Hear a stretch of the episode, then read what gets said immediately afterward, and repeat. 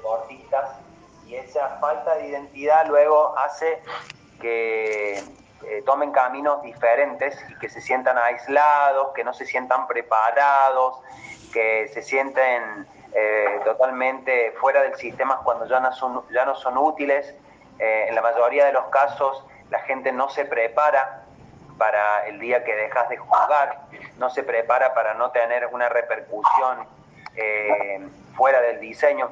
En fin, yo creo que Cristo nos ha dado la responsabilidad, en este caso, de llevar adelante un ministerio y hacerlo eh, con las herramientas eh, para poder utilizarlas en un sistema que no tiene eh, muchas soluciones.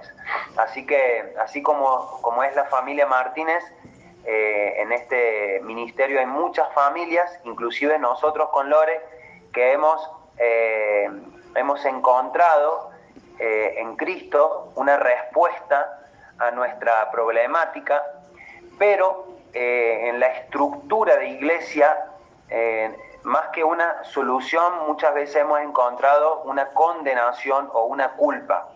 Es decir, por no ir o por no hacer tal cosa o por no pensar de la misma manera, muchas veces uno no encuentra una solución, sino una carga en el corazón.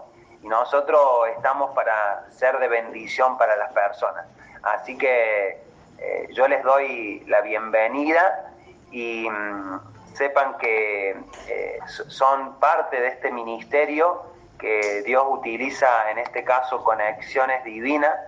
Eh, hoy Fernando y Romy saben que están en Grecia y ellos no se pueden conectar pues, porque son las tres y media de la mañana y ya lo hemos hablado que se le hace muy difícil porque ellos después andan durante todo el día con los Messis y, y Tiaguito. Pero bueno, eh, estas conexiones de parte de Dios permiten que podamos conocerlo y podamos estar ahí eh, en contacto.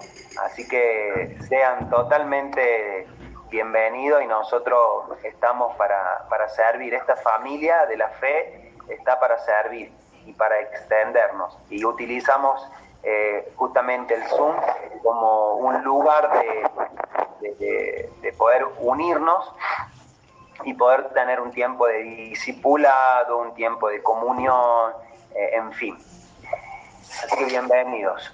Em, vamos a estar hablando, yo les anticipé el jueves pasado, que íbamos a estar hablando de las casas iglesias, ¿no es cierto? Y de cómo desarrollarlas. Eh, yo entiendo y tengo un sentir, una carga en mi corazón, eh, que tengo que estar trabajando y tratando este tema específico, eh, porque en, primera medida nosotros como ministerio funcionamos en casas y iglesias, es decir, la expansión o la multiplicación generalmente se da en nuestros hogares, ya que por una cuestión geográfica no nos podemos juntar eh, en, un lugar semanal. Entonces, eh, esto comenzó, eh, en este ministerio específicamente, comenzó con, con, nosotros, con Lore, reuniéndonos en un hogar. Hasta Lore Ah, no estaba sin cámara. Pues pasa que estoy enfocando a Ahora estoy, no sé por qué estaba sin cámara. Vino mi esposa y me dijo por qué estás sin cámara. ¿Vieron que me, ¿vieron que me necesita? Estaba esperándola a ella para prender la cámara. me necesita, sí. ¿Por qué se ríen? ¿Por qué se ríen ahí? Pastor, ¿Y ustedes por qué no le dicen, no, no, no te vemos, pastor? Es que la fe es no importa. ¿Cómo están familia? Qué lindo verlos. Gracias. Bueno, acá, acá le hice una modificación al tema del Zoom y no podemos sacar esto de las admisiones, así que cada vez que entre alguien nos pide la admisión. Después eh, eh, me voy a fijar en la configuración de la reunión para sacar eso, de admitir. ¿sí? Y igual si, si entra alguien te va a sale, ahí también. Te preguntan, ¿eh? Ahí. Llega la pastora y me soluciona toda la problemática tecnológica que tengo. Pero bueno, por eso somos mejor dos que uno. Eh, bueno, eh, vamos a hablar y vamos a, tocar eh, en un denominador común temas casas, iglesias y lo vamos a ir trabajando en este tema particular. Así que los martes y jueves en adelante vamos a ir tocando el tema casa e iglesia y yo les pido a ustedes que si en algún eh, caso o, alguien, como estamos haciendo con Flor en inglés, quiere levantar la mano y desarrollar una problemática de las casas e iglesias, eh, lo haga. De todas maneras, yo voy a ir dándole lugar a algunos de ustedes para que vayan comentando eh, cómo lo hicieron, por dónde comenzaron, qué les está resultando, en qué deberíamos trabajar, cómo potenciarlo, pero en fin, eh, esto nació en una casa, específicamente cuando nosotros estábamos en Salta, que nos hablaron de Cristo, a partir de ahí nació y siempre el crecimiento exponencial del ministerio se dio a través de los hogares, de las familias, de papá, mamá, le hablaron a un, a una, a un, a otro, a una, a otro papá, a otra mamá, eh, eh, le hablaron a, un hermano, le hablaron a un amigo, y así fue creciendo el ministerio en el cual el denominador común es Cristo, ¿no es cierto? Y eh, ese Cristo es el que nosotros estamos compartiendo a otras personas. Entonces, yo quiero trabajar en estos, en estos Zoom la forma, la estrategia que Dios nos ha dado sin salirnos de la esencia que es Cristo y sin salirnos de, lo que a nosotros nos ha funcionado. Yo creo que acá vamos a, a desarrollar algo muy importante y muy hermoso que tiene que ver con las experiencias de vida, con cómo lo estamos haciendo, qué nos ha funcionado y qué, nos, qué, y qué no nos ha funcionado en qué situación se nos hace difícil y en qué situación se nos hace fácil. Entonces, vamos a trabajar eso y si yo decido en este caso invitar a alguien a que pueda compartir, vamos a tratar de que sea bajo esta línea de casas e iglesias. Entonces vamos a trabajar un poquito eh, en esa línea y no sé si quieres saludar a alguien, López. No, no, eh, me, dicen acá que tenemos conectado a Leandro Mancilla por primera vez, darles la bienvenida, eh, y Luis Rodríguez. Eh, así que bueno, queríamos darle la bienvenida. ahí veo conectada también Natalie Dávila, también, no sé si es la primera vez, bienvenida. veo a Sofía Colau también, que está hace un par de, reuniones de Zoom ahí conectadas. Eh, y creo que ahí está Yagi y Victoria. Yagi Victoria.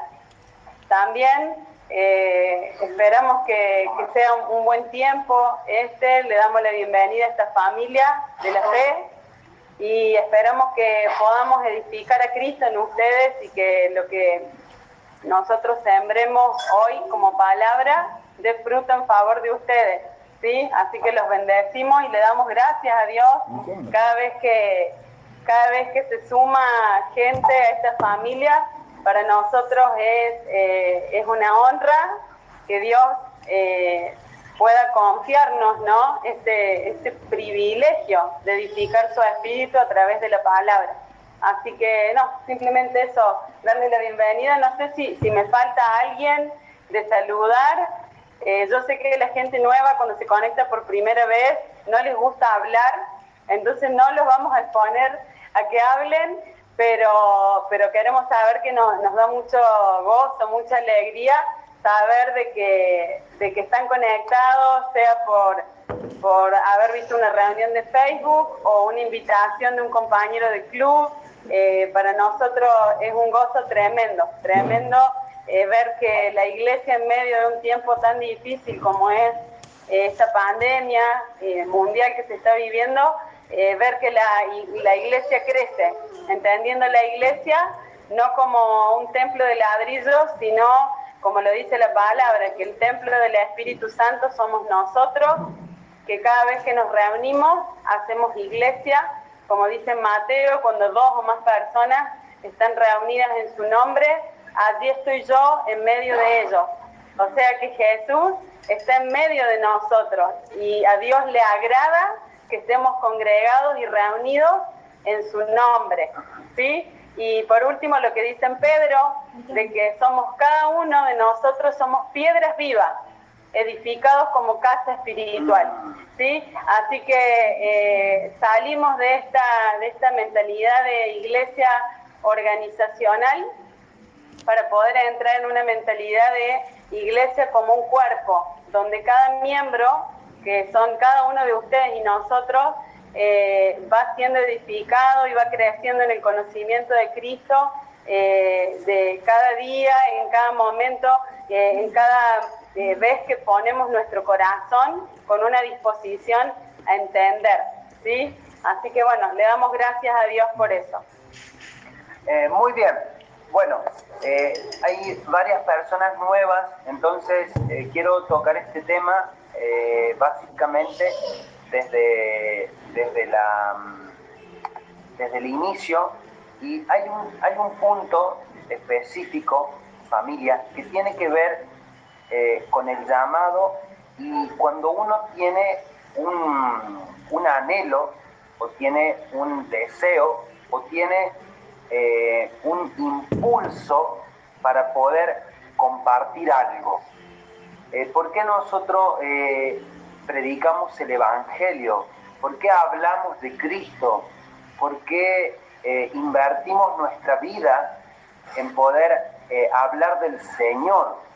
¿Por qué gastamos nuestros recursos? ¿Por qué tomamos decisiones dejando de lado otras cosas para enfocarnos en Dios? Acá hay una respuesta que tiene que ver con un llamado o con un eh, hecho específico, eh, en este caso, con, algo que viene de parte de Dios. Y dice eh, Gálatas, si me pueden acompañar a Gálatas, capítulo 1, versículo 11, hay, un, hay algo muy importante que yo quisiera que ustedes puedan recibirlo en su corazón. Y si en algún lugar eh, pueden eh, compartirlo, sería muy importante. Eh, ese, esto habla Pablo, que, que, es Saulo, lo van a leer en algunos puntos como Saulo y en otros, en este caso como Pablo. El, el título dice el ministerio de Pablo, el ministerio de Pablo nosotros siempre al inicio de, alguna relación espiritual, de compartirle a alguien, de poder hasta nosotros mismos ver cómo, cómo empezar, tenemos que entender a través de lo que estamos leyendo el por qué vamos a empezar justamente a compartir la palabra o por qué alguien nos está compartiendo la palabra. Miren lo que dice eh, Gálatas 1 del 11 en adelante. Dice, mas os hago saber, hermanos, que el Evangelio anunciado por mí no es según hombres. Punto número uno, lo que nosotros hablamos no tiene que ver con el hombre, no es algo generado justamente eh, por un sentir que es de hombre.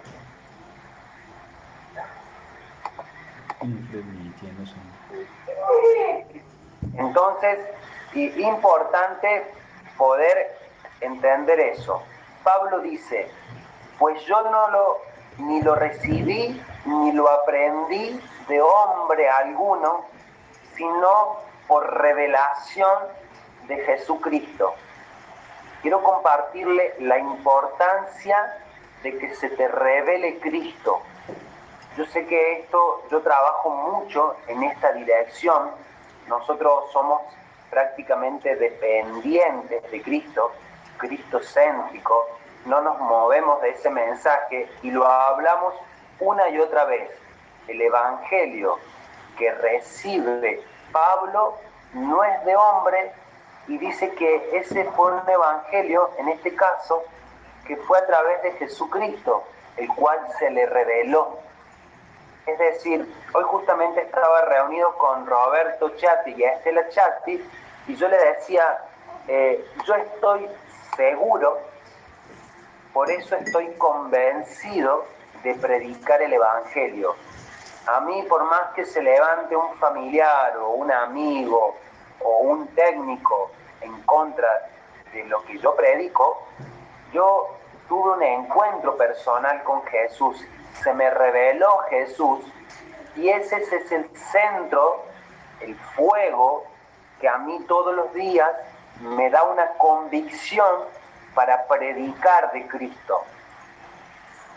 Número 13 dice, porque ya habéis oído acerca de mi conducta en otro tiempo en el judaísmo, que perseguía mm. sobremanera a la iglesia de mm. Dios y la asolaba. Mm. El otro día eh, tuvimos eh, una visita de una pareja de policías, hijos espirituales de Maxi Ortiz y de Mica, que vinieron y Lore les dijo una palabra que marcó su espíritu. Ahora a ustedes ya no los conocen más en la carne, ahora ustedes son conocidos en el espíritu. Entonces, cuando Pablo dice que él, antes de Cristo, tenía una conducta diferente a la que tiene en Cristo, quiere decir que él era sumamente peligroso. Si ustedes leen, investigan un poquito más de Saulo, él mandaba matar a los cristianos. Él era un perseguidor de la iglesia. él era un hombre que, que firmaba cartas para que destrozaran a los cristianos.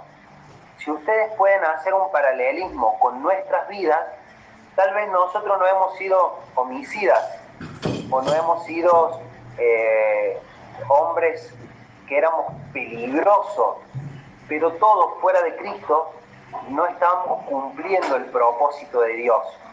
Entonces, nosotros tenemos que saber que hay un antes y un después. Antes de Cristo, después de Cristo. Entonces, a nosotros ya no nos conocen en, el antes de Cristo, ahora nos conocen en Cristo. Y cuando nosotros conocemos a alguien, quiero que ustedes ejerciten el conocerlo en la persona de Cristo. Es como que si ustedes ven a alguien que está en Cristo, les va a ser mucho más fácil poder trabajar mm. en la dimensión del espíritu, poder instruirlo, profetizarle, hablarle a su espíritu.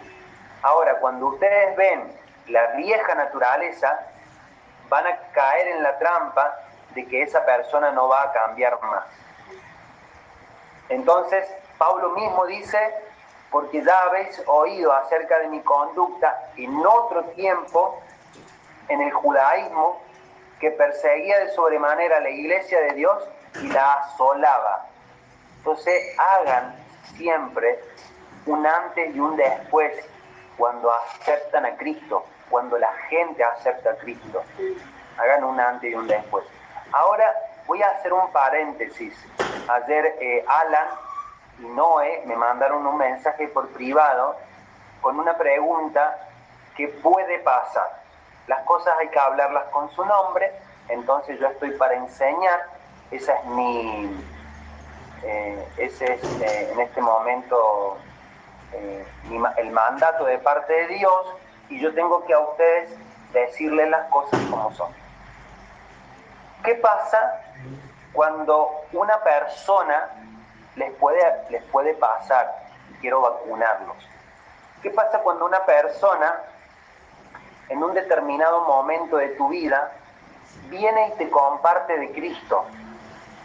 Esa persona te comparte de Cristo, te hace aceptar al Señor, te hace hacer la oración de fe, eh, te da algunas reuniones, pero después con el tiempo esa persona eh, toma un camino en contra de Cristo. Aleluya.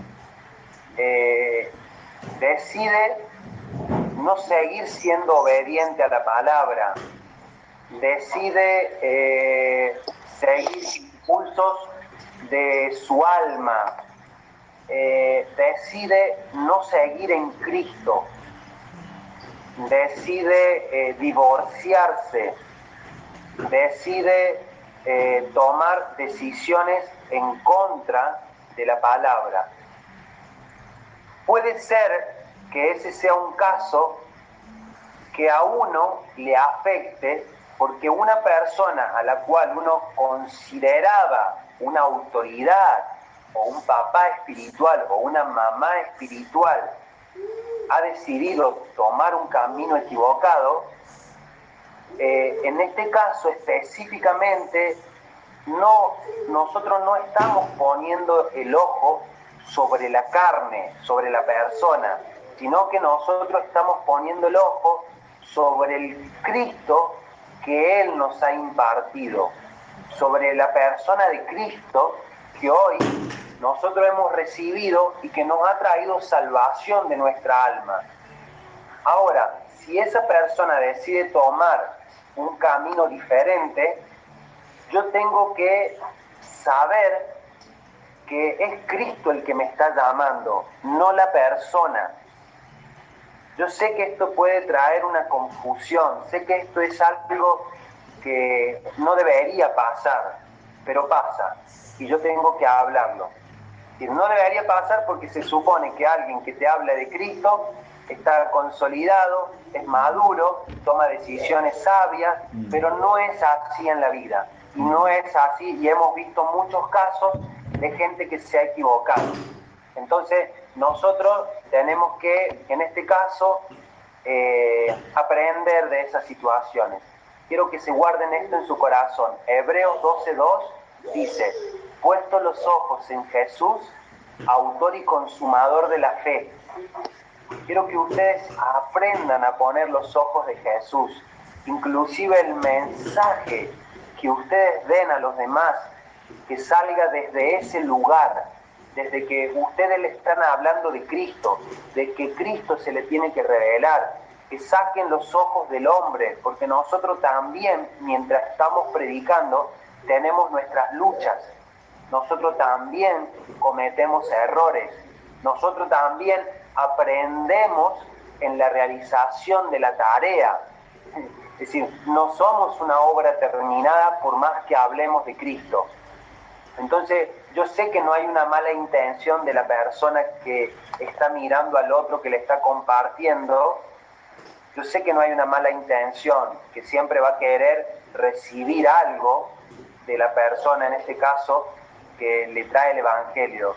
Pero quiero, como pastores, eh, viendo que ya ha pasado varias veces esta situación, quiero vacunarlos, quiero decirles que Dios los ama, que Dios eh, está en primer lugar, que la Biblia dice, busca primeramente el reino de Dios y su justicia y todo lo demás será añadido, de que en Cristo tenemos respuesta, pero quiero hacerlos dependientes del Señor. Yo sé que este es un ministerio que da lugar muchas veces a la descomunicación. ¿Por qué? Porque tenemos una ventaja y tenemos una desventaja. Voy a empezar por la ventaja. La ventaja es que este ministerio se propaga rápidamente. Cada seis meses o cada tres meses o cada un año, los jugadores se cambian de club. Entonces, juntamente con el cambio de club, también su esposa se cambia de ciudad o de provincia y comienza a hablarle a otra persona o comienza una nueva casa iglesia, entonces el, el Evangelio se propaga rápidamente. Eso es una ventaja el hecho de que hoy por hoy nosotros nos hemos multiplicado exponencialmente porque se ha propagado el Evangelio a través de la vida de los deportistas y de sus esposas o de sus novias. ¿Y cuál es la desventaja? La desventaja es que muchas veces a ciertas personas los agarra haciendo la tarea aun cuando no están preparados para asuntos de la doctrina, para asuntos que son de iglesia.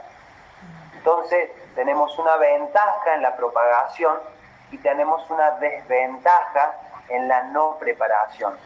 Yo sé que esos son riesgos que se corren, pero nosotros con Lore hemos aprendido así, hemos aprendido en la realización de la tarea. Y hoy cuando miramos para atrás, en la ley de los promedios, empezamos con cero y hoy hay muchas personas que han recibido de Cristo. Mm. En la ley de los promedios hemos ganado. Pero si viéramos las personas que no están con nosotros, seguramente eh, veríamos que hubo eh, restas, que hubo pérdida. Pero nosotros no nos hemos quedado con las pérdidas, sino que nos hemos quedado con las ganancias. ¿Qué les quiero decir familia? Eh, posiblemente haya algunos casos de personas que han compartido el Evangelio y hoy ya no están con nosotros o no están en el Evangelio. Y tal vez ustedes están juntamente en este ministerio, pero, pero la persona que le habló ya no está. Entonces, ¿qué pasó? ¿Qué confusión uno puede llegar a tener? Tranquilo, Dios utiliza conexiones divinas para llevarnos a su presencia no se olviden de que Juan el Bautista tuvo el ministerio que eh, presentaba a Cristo. Juan el Bautista, él decía, el que viene después de mí, yo no soy digno de atarle la correa de sus sandalias. Él tenía el ministerio de la presentación, solamente ese ministerio. Sin embargo, Juan el Bautista él comenzó a ser discípulos y desarrolló un ministerio paralelo al de Cristo. Y dice que Dios mismo se valió de Herodes para sacarlo de la escena cortándole la cabeza. ¿Qué les quiero decir con esto? Va a haber gente que va a ser puesta por Dios para presentarles el Evangelio solamente. Y va a haber otros que los acompañen hasta ciertos lugares. Quiero que disiernan en su espíritu que el que los está buscando no es el hombre, sino que es Dios. El mismo Saulo, el mismo Saulo, él dice que tuvo un encuentro con el Señor cuando iba de camino de Damasco. Y dice que el Señor le dijo, quiero que vayas a lo de Ananías, a lo de un hombre que Él va a orar por vos, ahí vas a recuperar la vista y ahí vas a ser introducido en el propósito. Y dice que Pablo fue a lo de Ananías, eh, Ananías era un ilustre desconocido en el cual Dios puso una gracia para que orara por Pablo, Pablo recobrara la vista y le dijera que él era un hombre que iba a ser útil. Entonces, quiero que ustedes puedan deshacerse de el hombre que por ahí puede hacer las cosas mal y poner su mirada en Cristo. Pongan su mirada en Cristo. No salgan del Señor. Las veces que sea necesario, vuelvan a Cristo. Van a escuchar tal vez muchas experiencias, muchas eh, anécdotas, muchas historias de hombres que fallaron pero Dios nunca falla. Mm. Dios nunca falla. Quiero asegurarle, quiero firmarle que Dios eh, nunca falla. Sigo con el relato de Gálatas. Eh, dice, y en el judaísmo, en el versículo 14, y en el judaísmo aventajaba a muchos de mis contemporáneos en mi nación, siendo mucho más celoso de las tradiciones de mi padre pero cuando agradó a Dios, cuando agradó Dios, dice, em, que me apartó desde el vientre de mi madre y me llamó por su gracia, revelar a su Hijo en mí para que yo le predicase entre los gentiles, no consulte enseguida con carne y sangre. Eh, tómense un segundo para meditar en esos versículos. Cuando agradó a Dios, que me apartó desde el vientre de mi madre y me llamó por su gracia. Siempre le digo lo mismo a los chicos, esta es una palabra que yo trabajo mucho. Quien te escogió fue Dios y te escogió antes que vos lo supieras. Yo sé que esto eh, necesita de una dimensión del espíritu para poder entender con claridad. Pero fue Dios el que te apartó desde el vientre de tu madre. Y tal vez vos viviste 10, 15, 20, 30, 40 años sin saber de que Dios ya te había apartado para un propósito. Quiero que, que reciban esto en su corazón, porque es necesario que ustedes reciban el llamado de Dios, sientan un fuego o sientan cómo el Señor eh, está eh, mostrándole que ustedes, Dios los había escogido y que el verdadero, la verdadera identidad está en Él y no en lo que te dijo un hombre, no en el barrio que naciste, no en el colegio que estudiaste, no en la carrera que desarrollaste. Voy a decir de nuevo esto, porque es muy importante que ustedes lo guarden en su corazón. El que realmente te da la identidad es Cristo que te había escogido en el vientre de tu madre. Vos no sos la experiencia que vos viviste. Vos no sos lo que te dijo o lo que te hizo un hombre. Vos no sos la cultura en donde naciste. Vos no sos, en este caso, la costumbre con la cual te educaron tus padres. Vos sí sos una persona en Cristo conformada para poder cumplir un propósito que tiene un llamado y que vino a la tierra porque el Señor lo determinó. Cuando vos conectes con ese sentido de identidad, te va a ser mucho más sencillo ver la vida, porque vas a saber por qué Dios me llevó a Venezuela, por qué Dios me llevó, en este caso, a Perú, por qué Dios me hizo nacer en Argentina, por qué Dios me hizo nacer en esta familia, por qué Dios me dio este don que tengo. ¿Por qué Dios me trajo estas ideas? Cuando ustedes puedan ver en el propósito, en el llamado, eh, en este caso, con claridad a ustedes mismos en Cristo, les va a ser mucho más sencillo ver por qué son como son. Y van a dejar de renegar con sus falencias y van a celebrar sus virtudes es decir, ustedes fueron creados a propósito. Ustedes fueron creados en un propósito. Ustedes fueron creados a imagen y semejanza del Señor. Ustedes fueron creados bien. Ustedes en Cristo funcionan bien. Entonces, cuando ustedes conectan, en este caso, lo que hoy son con Cristo, es como que se vuelven a conectar a la fuente. ¿Cuál es el trabajo particularmente que tienen que hacer? Es deshacerse de todo lo que no son. Es decir, todo lo que me dijeron, todo lo que dicen, todo lo que hay en la cultura, en la costumbre, yo no soy eso. Yo estoy en Cristo. Entonces ahí es donde vienen ustedes a la verdadera identidad yo todo lo puedo en Cristo que me fortalece. Todo lo que emprenda prospera. todo lo que Dios unió no lo separa el hombre.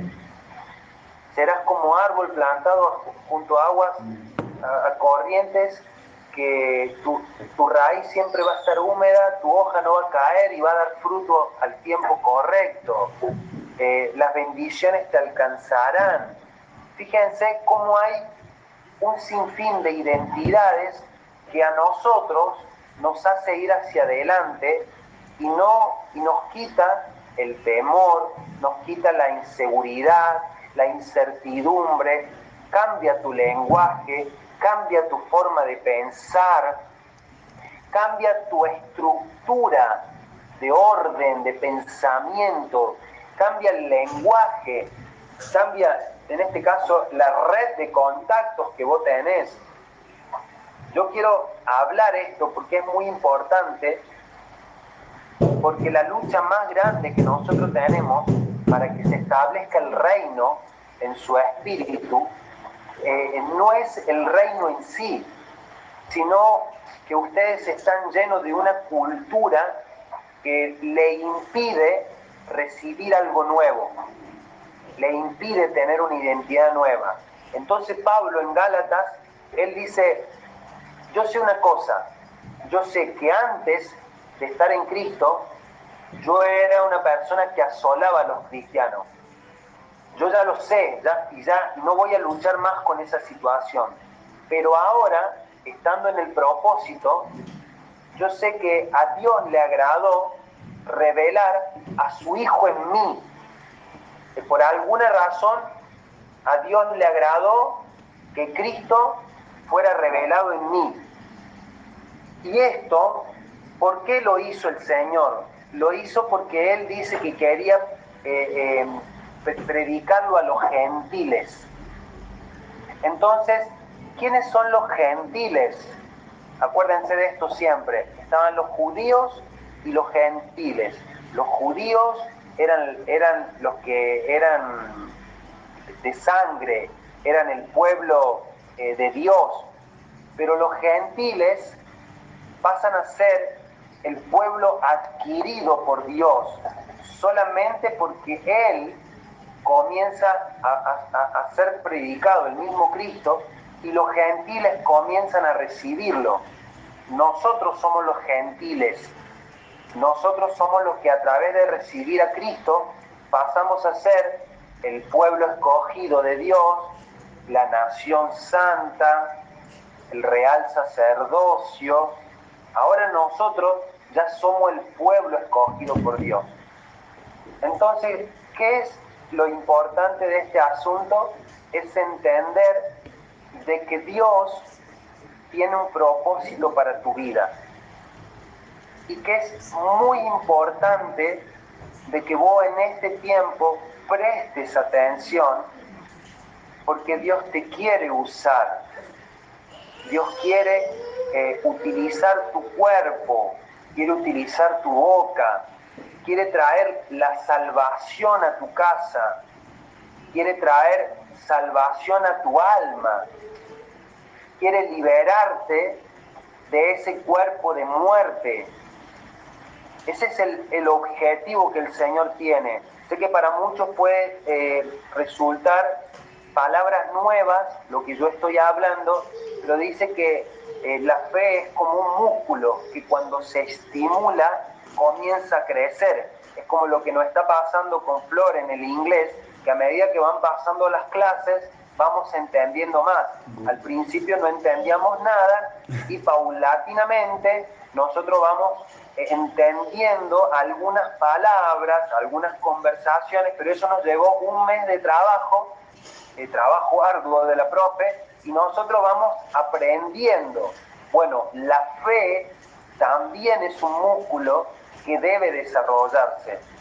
Pero quiero asentar una base específica en esta noche sobre la importancia de saber que Dios te escogió en el vientre de tu madre. Quiero que vos te guardes eso en tu corazón y quiero que eso pueda ser uno de los puntos, de los ejes principales de tu predicación, que puedas compartir con los demás que Dios cuando creó a esa persona, no la creó para ser un tacho de basura, para ser una persona costumbrista, para ser una persona del sistema, para ser una persona eh, sin metas, que Dios lo creó a esa persona e utilizó el vientre de una madre para dar a luz, pero que esa persona tiene un propósito, es como, como Cristo, que Dios escoge el vientre de María, pero María, mm. sí, bienaventurada María, qué bueno que Dios utilizó a esa mujer, que era una virgen en este caso, eh, que fue concebida por obra y gracia del Espíritu Santo, qué hermosa María, pero en realidad eh, lo que dio a luz fue el tesoro que nosotros hoy portamos, que es Cristo.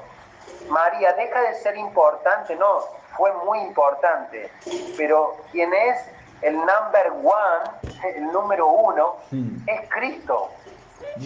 Entonces, yo quiero decirte esto, que cuando veas a alguien, que puedas hablarle a su espíritu, porque si, si, si la persona lo recibe en su espíritu, se acaban los rollos esenciales, se acaban las preguntas del alma. ¿Para qué viví? ¿Por qué vivo? ¿Por qué me pasó esto? ¿Por qué me traicionaron? ¿Por qué me abandonaron? ¿Por qué, por qué tuve esta infancia? Se te acaba todo.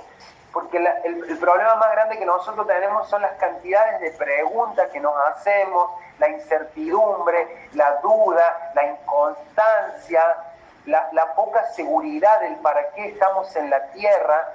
Cuando vos viene papá, viene tu papá, el creador, y te habla acerca de para qué viniste a la tierra, se te rompen todas las excusas de por qué no tendrías que estar en esta tierra, es decir, le pegas una trompada a la depresión, eh, le pegas una trompada a todas las cicatrices del pasado, porque esas cicatrices evidencian lo que es una persona sin Cristo y tomas una acción para planificar tu vida y la vida de tus hijos.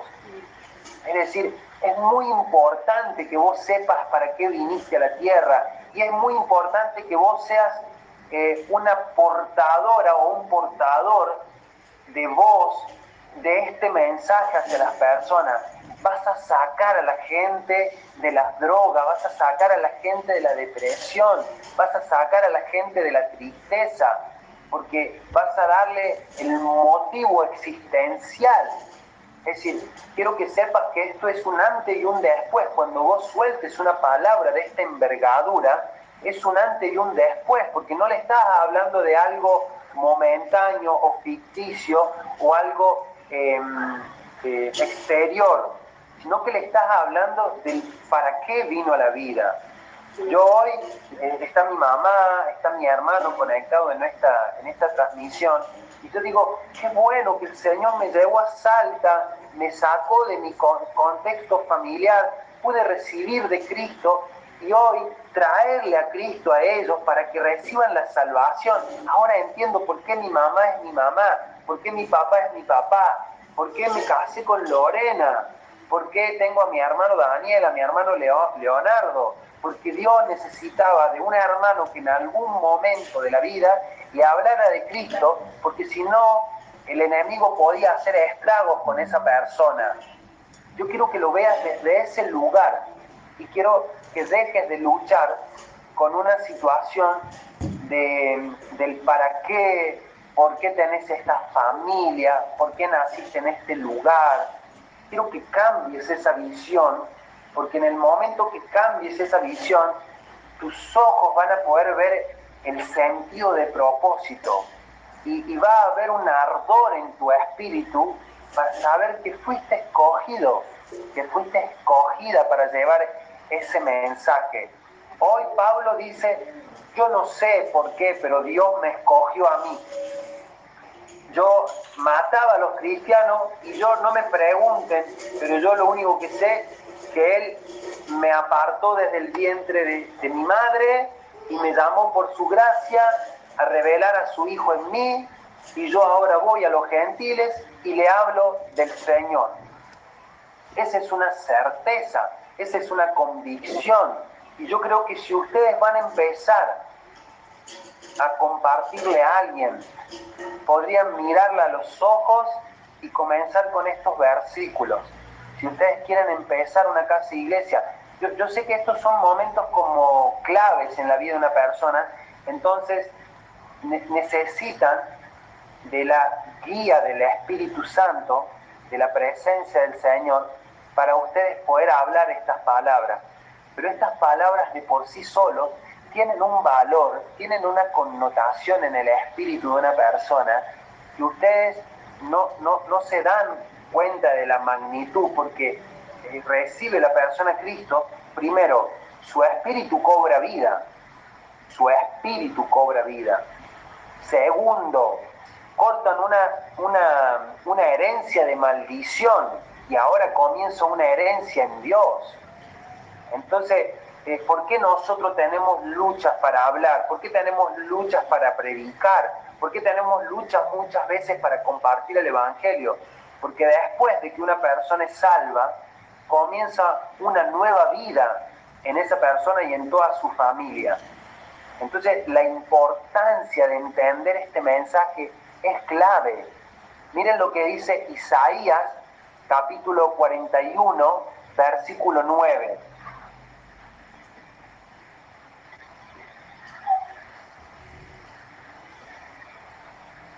Isaías capítulo 41, versículo 9. Dice, porque te tomé de los confines de la tierra y de tierras lejanas te llamé y te dije, mi siervo eres tú, te escogí y no te deseché. Ahora, recíbalo en su espíritu. ¿Por qué es necesario que lo reciban en su espíritu? Porque tal vez ustedes tienen un bagaje de 50 años, o de 40 años, o de 30 años. Y reciben esta palabra y en su mente natural ustedes eh, creen que nacieron para otras cosas, para otras actividades. Y de repente el Señor irrumpe en tu vida y te habla una palabra que la tendrías que haber recibido en el día número uno de tu vida. es como que esta palabra tendría que ser tu inicio, no una palabra del medio, su inicio.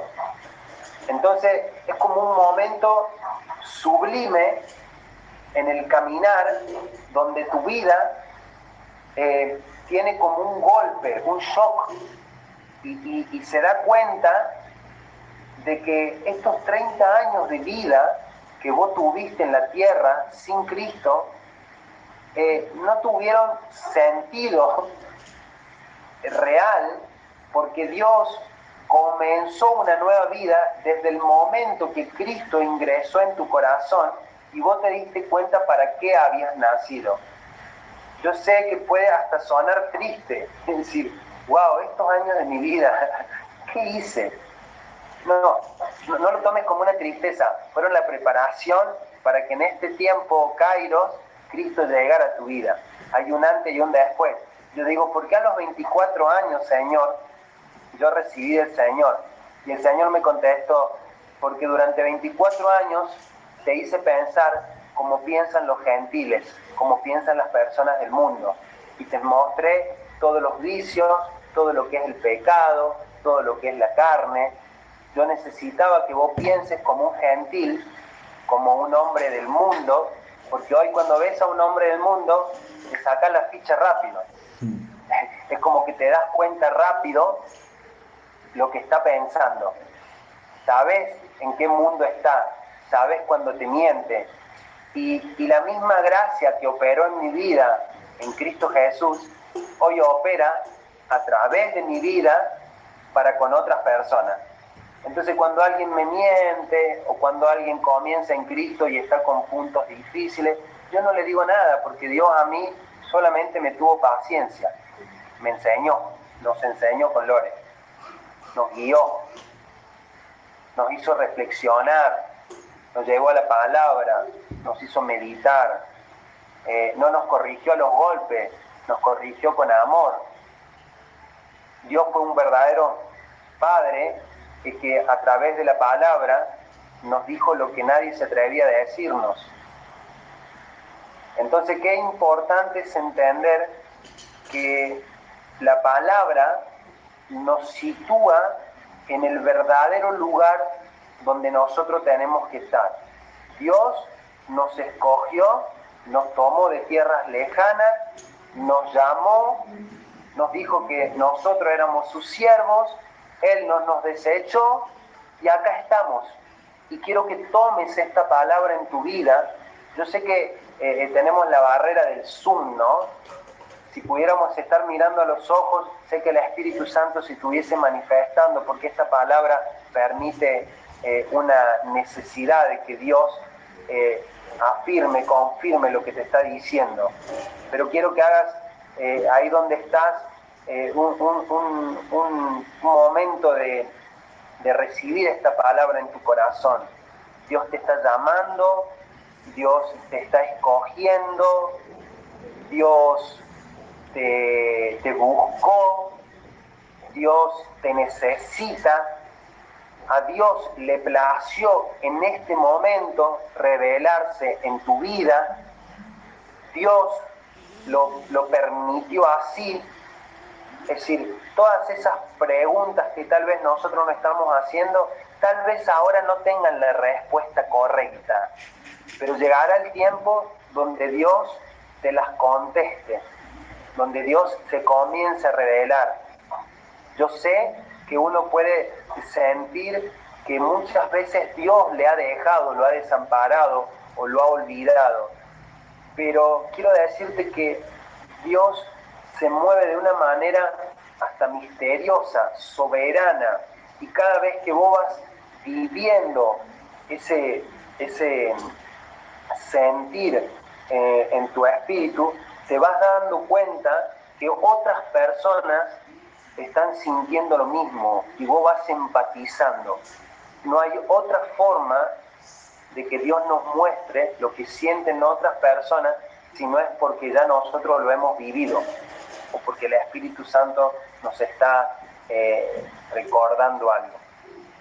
Entonces, eh, importante, quiero que ustedes eh, tomen, este es el inicio de una casa iglesia entender por qué lo estamos haciendo, entender qué necesita Dios de nosotros, por qué estamos compartiendo acerca de la salvación, por qué nosotros tenemos un llamado, de dónde salió ese llamado, quién nos llamó, qué es lo que se nos reveló, de dónde fuimos llamados, de dónde fuimos escogidos.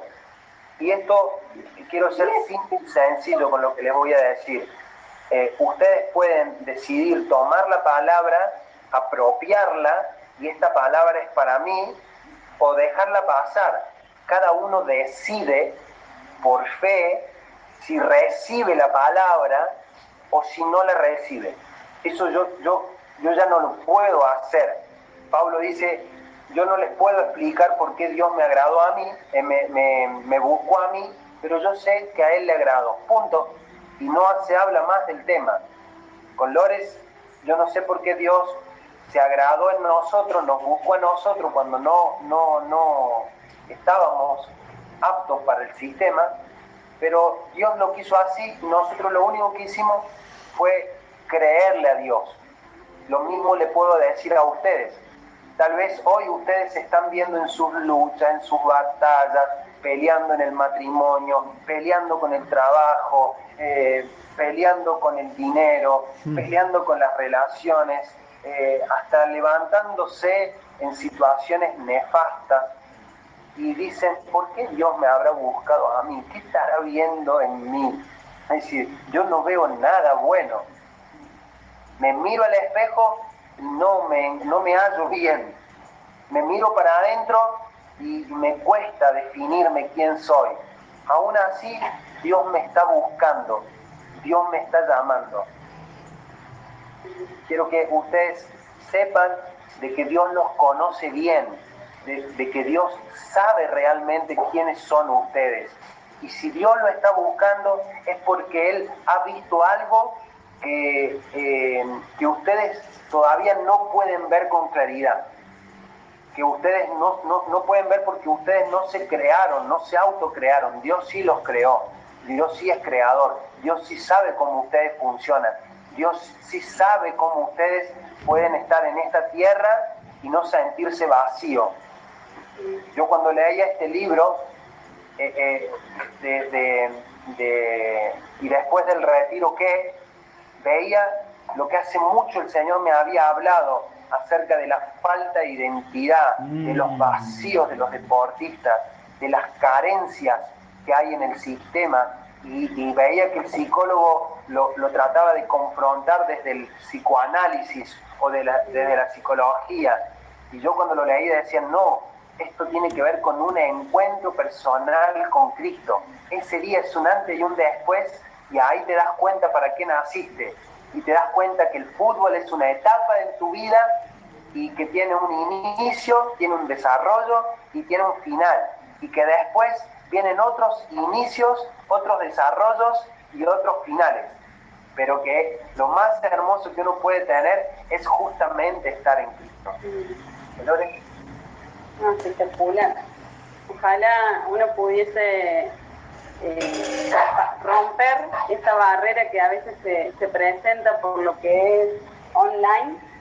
Y yo creo que, el Espíritu Santo eh, con esta palabra realmente tiene que, llegar a nuestro, a nuestra, a nuestro corazón y, poder entender de que, de que Dios tiene un propósito con nosotros y que nos ama demasiado para dejarnos como estamos. ¿No?